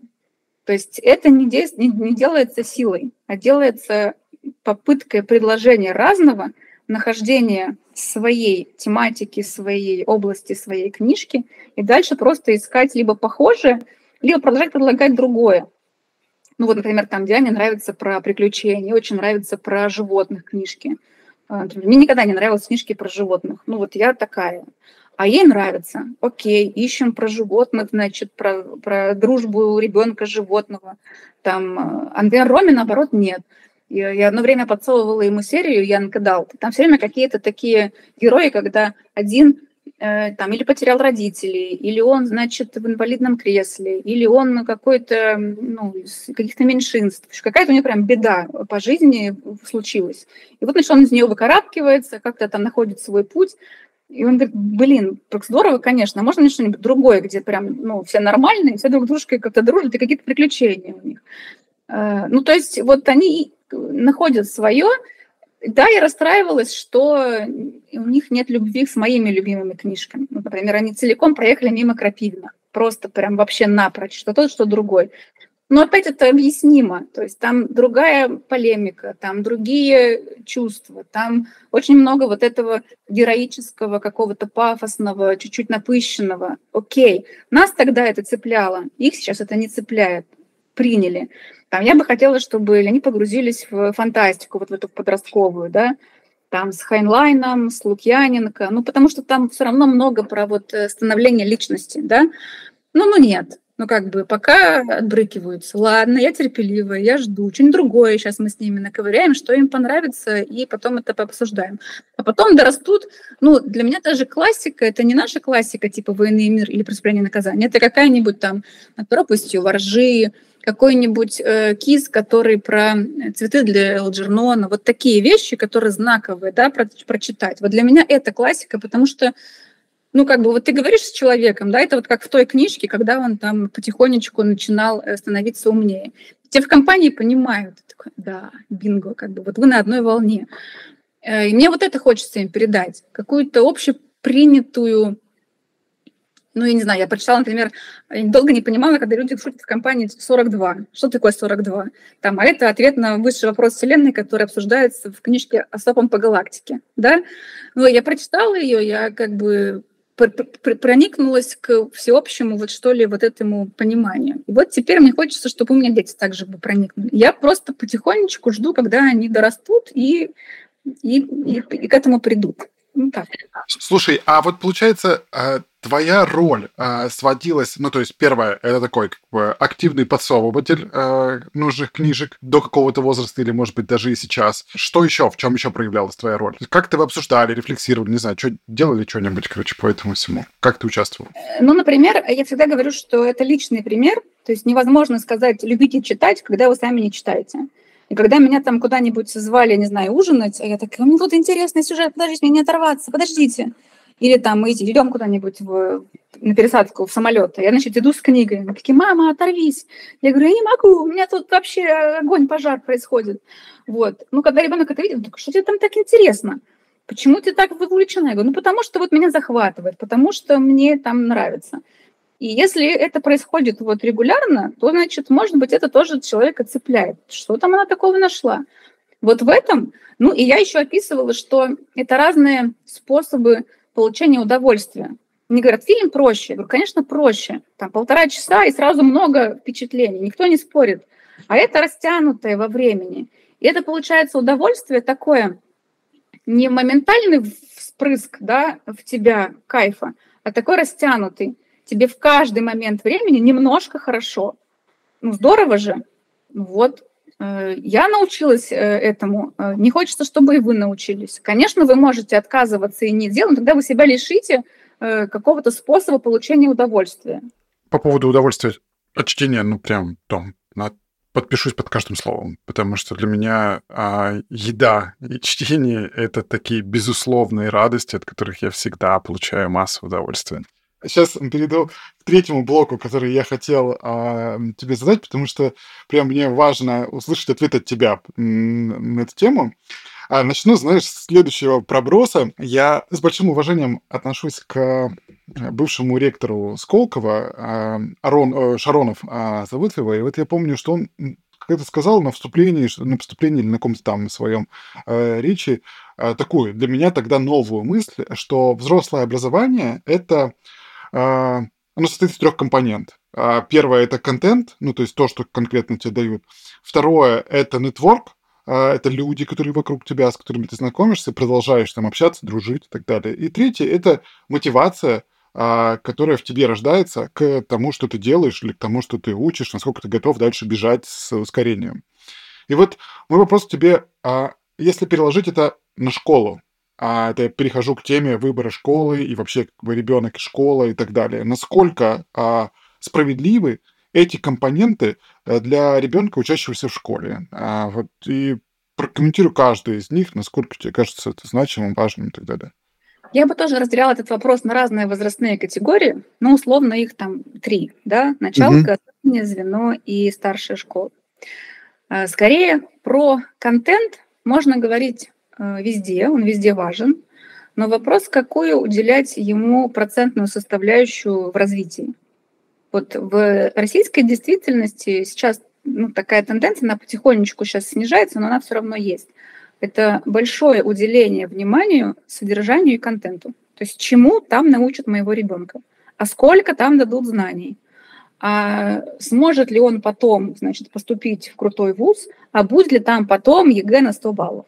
Вот как бы этому уделяется максимальное внимание, ну, э, ну как бы ценность этому. А что получает ребенок еще вместе с этим? Вот, например, про твою третью часть, про мотивацию к действию, про желание развиваться. А, родители часто не, не задаются как бы такой целью и не задаются вопросом про среду, про нетворк. Ну, э, во-первых, с точки зрения возрастных норм, вот в возрасте началки дети, если коммуницируют друг с дружкой, то часто потому, что им так надо, им так выгодно. Ну, то есть там игрушку какую-то заполучить, коллегу э, взять в команду покруче, поопытнее, чтобы там выиграть в футбол, например. А какой-то глубокой коммуникации и поддержки у них там пока не случается. Начинаются более близкие отношения в среднем звене. И вот в возрасте лет 12 и плюс для подростка э, среда, социум и окружение начинает э, играть превалирующую роль, ну, такую более важную. И родители отходят на второй план, и учителя тоже как бы не такие, получаются, значимые и крутые. И важность окружения становится ну, прямо самой э, высокой, самой большой. И поэтому, когда люди выбирают школу, то часто вот про эти второй и третий пункт э, не размышляют вообще, не ставят это во главу угла. Я всегда это подсвечиваю – что, пожалуйста, обращайте внимание на то, кто будет вместе с вами там учиться. Это важно. Причем кто в смысле, какие семьи. Ну, иногда бывает, что от школы к школе видно там, как выглядят люди, как думают люди, как зарабатывают люди. А, и к тому, какого типа сами дети. Ну, то есть вот хотят ли они, мотивированы ли они, увлечены ли они. Это важно. А про мотивацию. Я бы сюда добавила не просто мотивацию, а такой вообще блок, связанный с получением всех навыков. Да? У нас есть там 4К, кто-то называет уже теперь 6. А, вот то, что между строчек, то, что надстройка образования, госшколы, даже госсильные школы, этого не ставят в свою образовательную модель. Это не обсуждается на планерках, это не ставится как задача для учителя воспитать в ребенке э, возможность грамотно э, коммуницировать в команде. Просто нету этого как класс. В частных школах, в некоторых, которые задумались о том, чтобы еще давать детям помимо контента и содержания, это прямо делается на фундаментальных рельсах. Это вшивается в программу. Это вшивается как взаимосвязь, как мостик между академической составляющей, дополнительным образованием, с тьютерами и надстраивает все дело с психологами. Ну, то есть про это нужно задумываться. И, и часто родители возникают, что или-или. То есть или у нас есть суровая академичность, и совсем нет вот э, э, там нетворка и soft skills, или если это частная школа, то сразу это там soft skills и совсем типа падает э, академичность. И вот уже теперь, э, я так называю это вопросы второй волны, вот это первые, которые погрузились в тему школ, уже ребенка отдали, уже чего-то поняли, и у них приходит вторая итерация. А можно нам, пожалуйста, такую школу, чтобы и академичность, и чтобы soft skills, и чтобы нежно, и чтобы здорово, и чтобы вовлечено, и там бы еще нетворк, и желательно еще при этом минимальную по стоимости. Ну, как бы нет, ребят, да, вот короткий ответ почти нет. Ну, ладно, есть э, одна прекрасная Летова, но она не вписывается в понятие, ну, маленькая стоимость. Поэтому mm-hmm. где-то всегда будет из трех э, параметров, как в, в любом э, там ремонте или в стройке, качественно, быстро и, Дешево. и да, ну то есть два из трех у вас максимум. Также и здесь. Не бывает, чтобы все три э, совпали. И по сути нужно выбирать про ценности семьи, а ценности семьи выстраивать, кого я хочу вырастить, в смысле отдать во взрослую жизнь. Вот мой 18-летний ребенок, он какой? Он что умеет, что понимает про себя, что понимает про этот мир, э, примерно чего бы он мог хотеть примерно с кем бы он мог дружить, примерно в какой стране он мог бы жить. И вот отвечая на эти вопросы, можно потихонечку двигаться в то, какая бы школа могла бы к этому пути мне помочь ребенка привести. Не она приведет, не навешивать на школу вот эти все ответственности, а немножко мне поможет в этом пути. Потому что, конечно, вести это будем мы, мы как родители. И еще важный момент понимать, что так как раньше, что выбрать одну школу с первого по одиннадцатый класс, выдохнуть и забыть, практически сейчас не получается. Ну, я говорю про мегаполисы, вот про там, Москву, Питер, э, Екатеринбург, Новосибирск, вот про такие города, что чаще всего э, делятся на два, на три составляющие. То есть началка – одна история, можно больше нежности, больше милости, меньше детей в классе, можно частную школу. В среднем звене другая, под другой запрос, смотря у кого чего. У кого-то спорт больше, значит, меньше академичности, у кого-то э, там творческость всякая, значит, такую школу типа выбираем. И уже в старших классах уже чистое углубление того, чего вам надо, если он это понял. А если не понял, то тогда все равно продолжается мягкая среда, чтобы помочь ему э, развить в себе какие-то таланты и способности. Вот это такие короткие тезисы угу, про то, как угу. обстоят дела.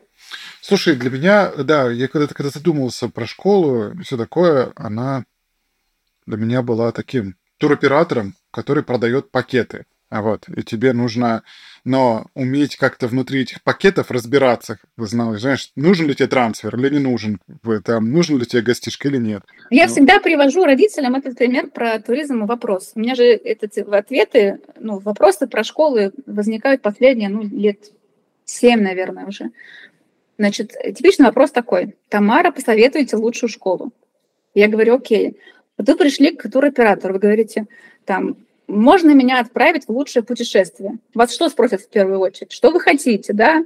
Там пляжный отдых, не пляжный отдых. Какой у вас бюджет? Любите ли вы экскурсии, не любите ли вы экскурсии? Значит, какой отель? Куда больше тратим денег? На развлечения или на условия в номере? Вам зададут миллион вопросов для того, чтобы понять, что для вас хороший отдых.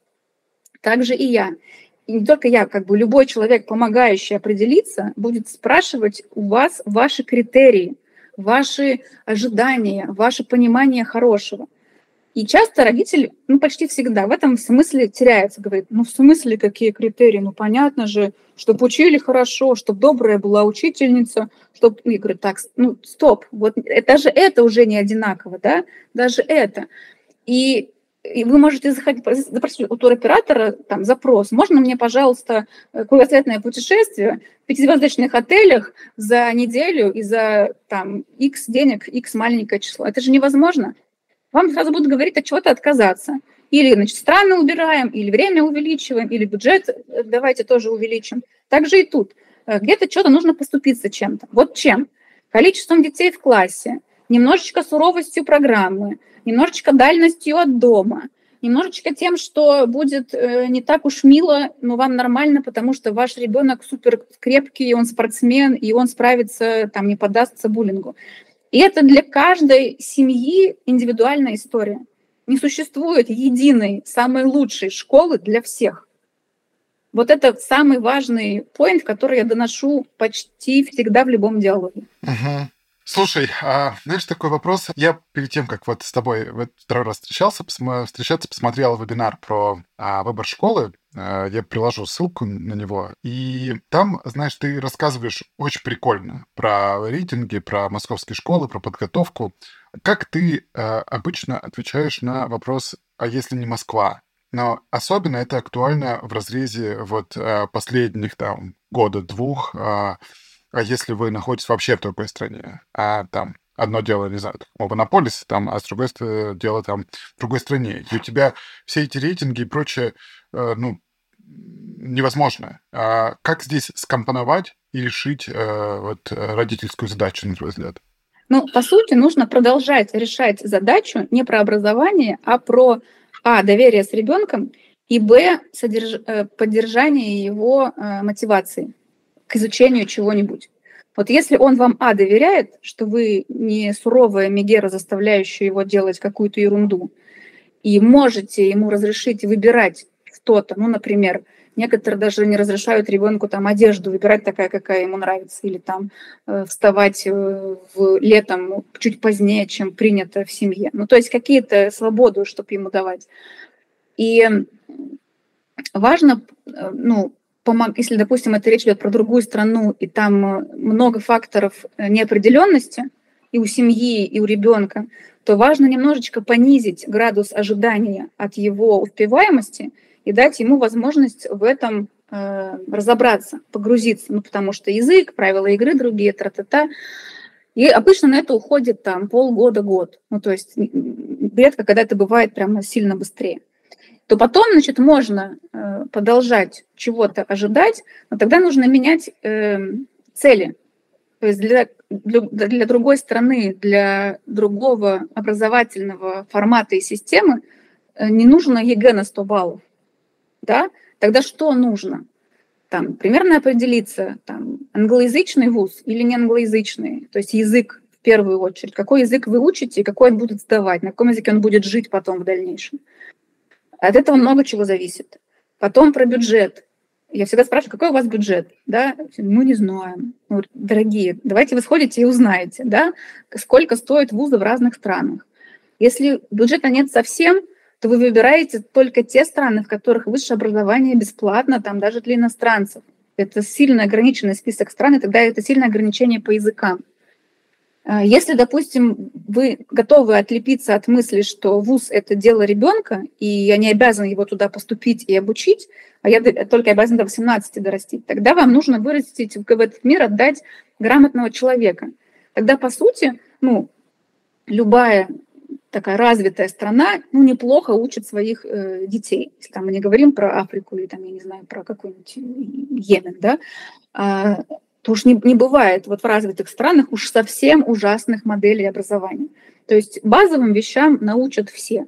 Теперь вопрос, что бы вам теперь хотелось? Опять вы делаете тот же самый э, кейс, как я рассказывала к 18 годам. Что я хочу? И когда вы будете выбирать школы, естественно, возможность выбора, в некоторых странах нельзя выбирать. То есть ты приехал, поселился, и вот только вокруг себя 5 километров тебе предлагают школу, по-другому никак. Если есть возможность выбирать, то вы приходите э, в школу, и спрашиваете ее, школа, как вы мне можете помочь в том, чтобы привести моего ребенка вот к таким вот результатам к 18 годам, которые я сам придумал, я сам хочу, чтобы так получилось. И как отвечает школа, вы, соответственно, думаете, сравниваете и выбираете для себя подходящую. А вот эти все модели, программы, содержание математики, содержание, ну, как бы это второстепенно. Угу. То есть вам нужно какие-то большие мазки нарисовать, что заложить в ребенка.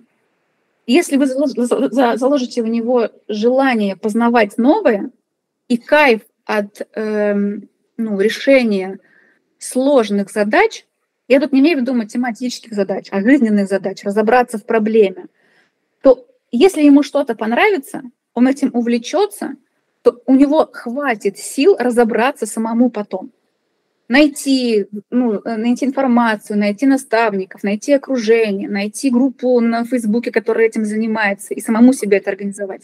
И по сути, главное внимание – это продолжать сохранять отношения с ребенком, доверие с ребенком и его мотивацию делать что-то, что ему интересно. И тут, угу. получается, программа образовательная вообще ни при чем. Слушай, круто. Да, да, да. А, а смотри, а вот мне кажется, а, знаешь, а, следующую сторону спрошу. А многие родители а, переживают и пробуют добирать, знаешь, и от российских программ что-то, и находясь уже в другой стране, и вот находится в постоянной зоне тревоги, вот такого, не знаю, то ли фома это, то ли еще чего-то, и типа вот здесь вроде как там, не знаю, учат как бы эссе писать, но это как тоже твердую математику-то даст, как бы, знаешь, и поэтому нужно вот срочно бежать там туда, например. И вот здесь, как ты считаешь, вот этот микс а, российского онлайна плюс а, там местной школы, насколько он может, может быть гармонично объединен? Нужно ли на что ориентироваться? Я проводила некоторые исследования, не очень обширные, наверное, семей 100 да, я так опросила по поводу того, э, когда вы переезжали и сохраняли ли вы э, две системы обучения. И в подавляющем большинстве случаев э, тревожные продолжают сохранять, не тревожные сразу отказываются. И вот эти тревожные выдерживают, ну, типа год. Вот Мгм. год продолжают, ну ладно, я не говорю про началку, в началке все попроще. То есть в можно и то, и другое продолжать. А вот про среднее звено. Э, Продолжать и российскую онлайн э, заочно продолжать сдавать, и там в какой-то стране э, ходить в школу по-настоящему там на полный день. Очень сложно в первую очередь ребенку, потому что если это еще другой язык, у тебя с одной стороны мозг кипит на другом языке учиться, ты еще должен параллельно почти такой же объем э, работы выполнять.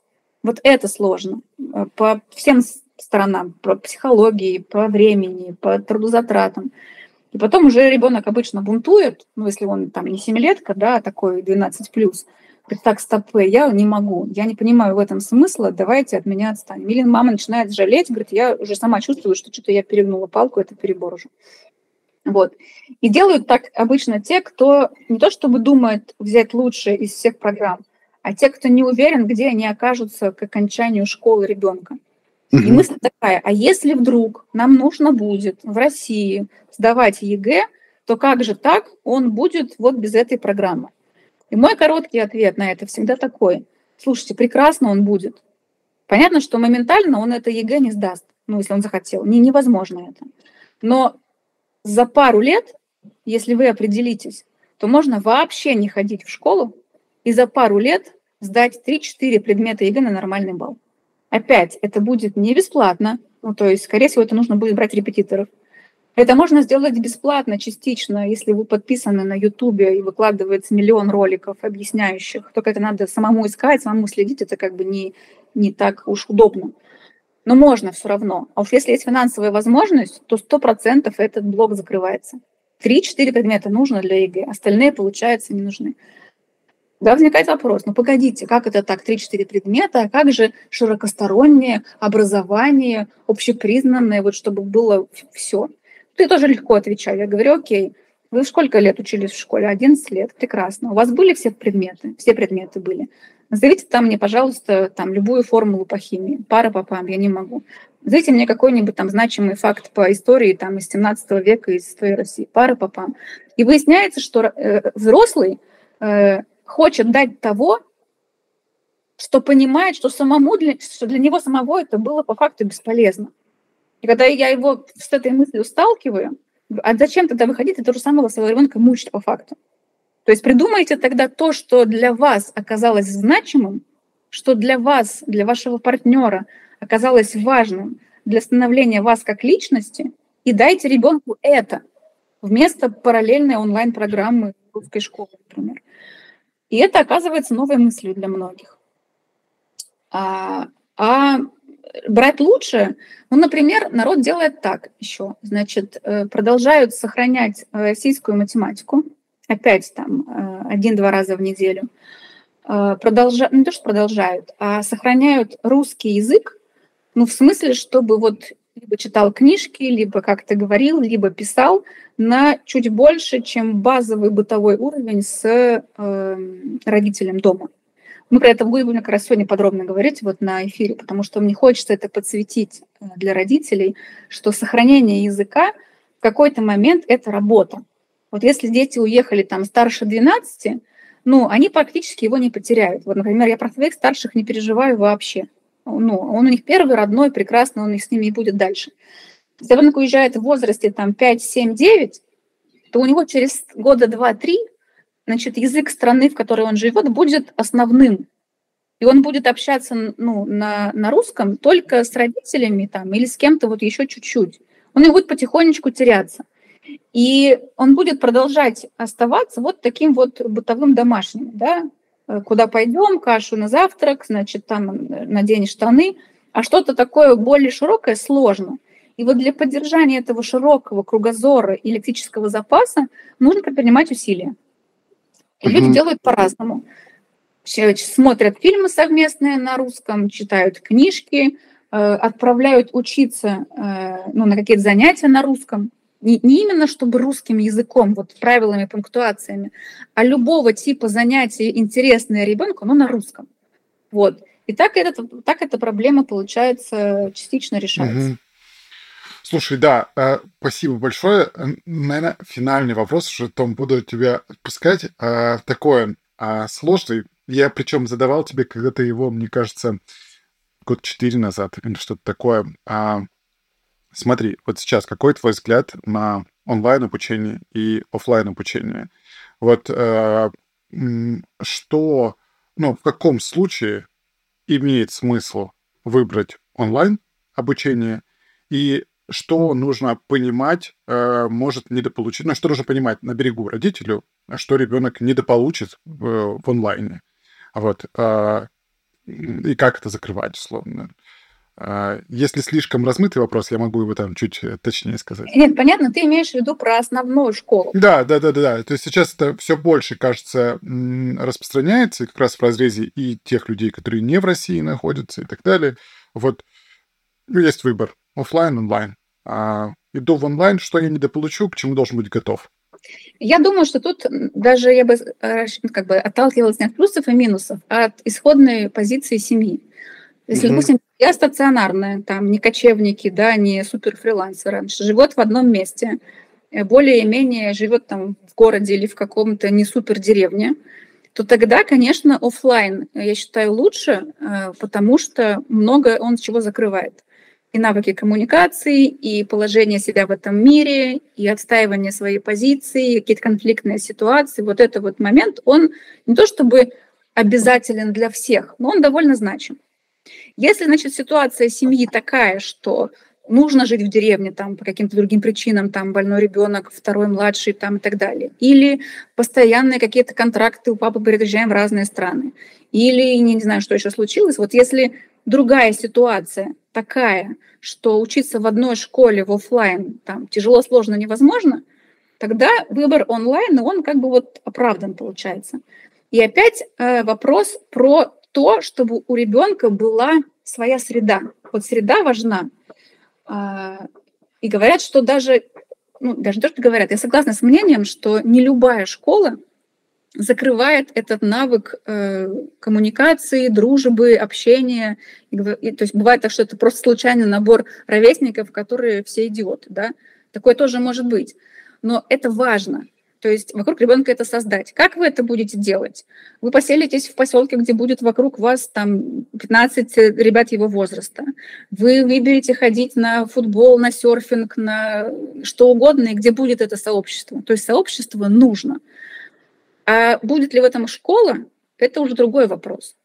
Дать знания онлайн может, да, там, по любой программе, что в России, что не в России. Но опять, онлайн – это засиж, как сказать, э, статическое положение ребенка в пространстве. Он, компьютер, согнутое положение. Значит, всегда нужно компенсировать большей активностью, большим спортом, э, чем-то еще. То есть в школе все равно, хоть они и сидят за партами, но они все равно там перемещаются, бегают, прыгают и так далее. То есть надо понимать, э, с точки зрения воспитания личности, ну, если бы, допустим, мне нужно было жить в деревне, но с интернетом, я бы ну, организовала знания э, в онлайне, нашла бы всех нужных мне людей, чтобы было в онлайне, искала бы какое-то сообщество, за которым я бы все равно даже возила бы там на 100 километров – чтобы дети общались как-то. Только взрослые – это не совсем то развитие, которое надо. А, ну и вот. Ну и потом угу. постепенно с взрослением организовывала бы наставников еще. То есть важно не просто сообщество детское, а важно, чтобы им еще как-то рулили, ну не в смысле были главными и направляли, а просто чуть-чуть подсказывали, чуть-чуть как-то вот организовывали это. И чтобы этот человек был, ну такой уважаемый не в смысле статуса, а в смысле того, какая у него жизнь, что у него тоже она счастливая, он доволен, он рад вообще в этом мире быть. Если вот наставник такой, значит, он, ну, значит, на него захочется равняться. И вот это важно. То есть э, содержание в онлайне можно, а среду и наставников, получается, нельзя. Значит, нужно это как-то угу. где-то выбирать. Кайф.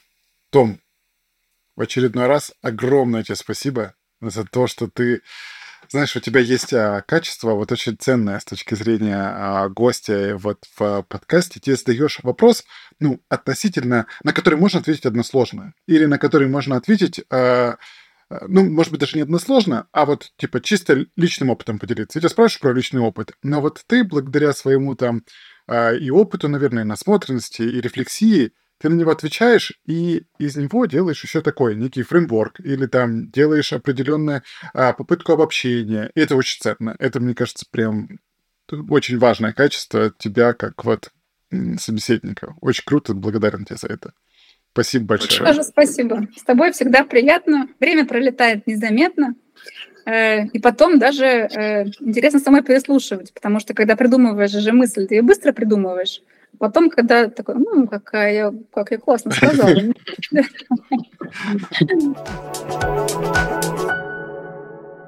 Друзья, большое спасибо, что слушаете подкаст. Если вам понравился эпизод, я буду вам благодарен за лайк на Яндекс Музыке, либо за оценку на Apple подкастах. Это позволит мне в будущем приглашать более сложно доступных гостей.